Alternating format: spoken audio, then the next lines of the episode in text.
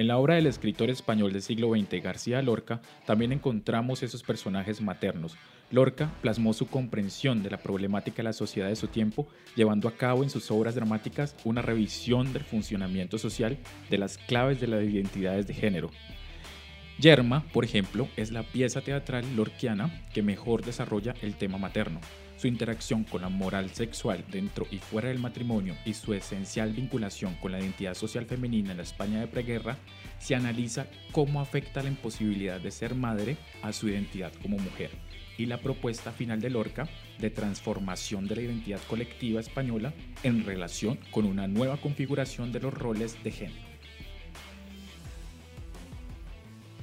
Y también tenemos otros dos personajes y también tenemos otros personajes como son Bernarda de la casa de Bernarda Alba y Yerma, quien también tienen esos elementos de personajes maternos y esa figura de una madre poderosa y bastante típica de la literatura de Lorca. Lorca siempre plasmaba en sus obras unas madres llenas de poder, unas madres autoritarias y con mucho carácter predominante y con mucho carácter predominantemente de esa personalidad cristiana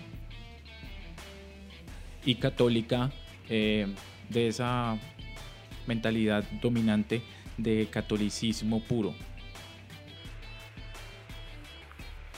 En Bodas de Sangre los personajes esenciales son la madre y la novia. Cada una sustenta un tema. En la madre la lucha se deposita entre el deseo de prolongación de la estirpe y el sino trágico de la muerte violenta. En la novia el conflicto se centra en la carga de la pasión y el sexo. La madre es el personaje que se mezcla con la tierra en el deseo de la prolongación de la decencia ella ha sido tierra fértil y se sujeta en el hijo para lograr nietos. La madre lorquiana siente el orgullo de su origen trascendente,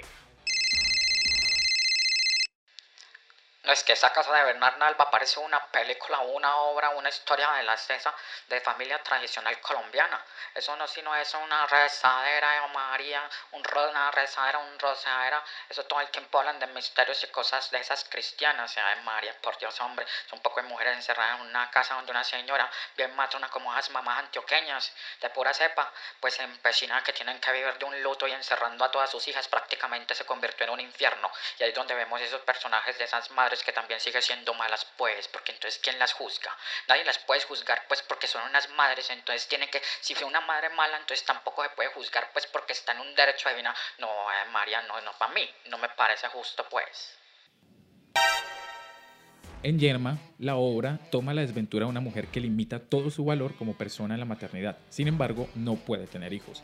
El ansia maternal de Yerma se va proyectando durante años y poco a poco se va convirtiendo en un torrente imposible de detener. Para ella, la maternidad representa toda la vida y es esencia del mundo y vivir como la única finalidad de la mujer poder tener hijos, ¿no? Y es su anhelo maternal y por eso es tan profundo, tan real en las relaciones maritales y no tiene otro propósito para ella.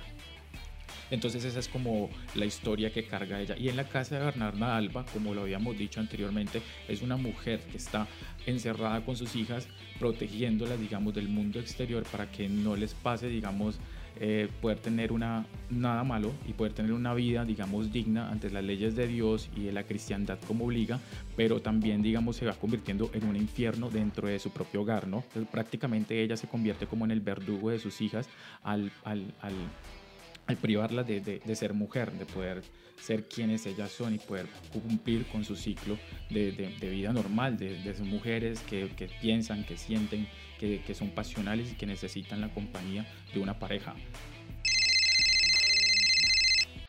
Dentro de esta obra de García Lorca también podemos encontrar mucha simbología y estos símbolos están ligados a lo que es la maternidad y la madre, o sea, y la mujer como tal, ¿no? También vemos como la representación, por ahí encontramos la luna, también encontramos la Virgen María y encontramos la figura, por ejemplo, de la vaca, que están representadas dentro de sus obras ligadas al símbolo de la mujer. Entonces también podemos ver que la madre está por ahí muy latente porque al parecer este tipo tenía una madre bastante culera y esa madre de Lorca porque como que también estaba representada en una madre igualita a la, a la de Bernarda esa culiada que no sabemos si era la representación de su madre. Y en todo modo Lorca siempre como hacen los escritores están, se ven como plasmados representados dentro de su historia en alguno de los personajes bien camuflados. Entonces eso no lo podemos saber. Pero lo que sí podemos saber es que está bastante influenciado sobre su niñez y sobre lo que le pasó en su casa con su madre católica.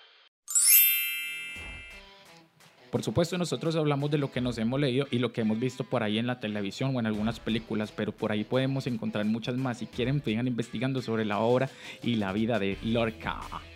Lorca. Game over.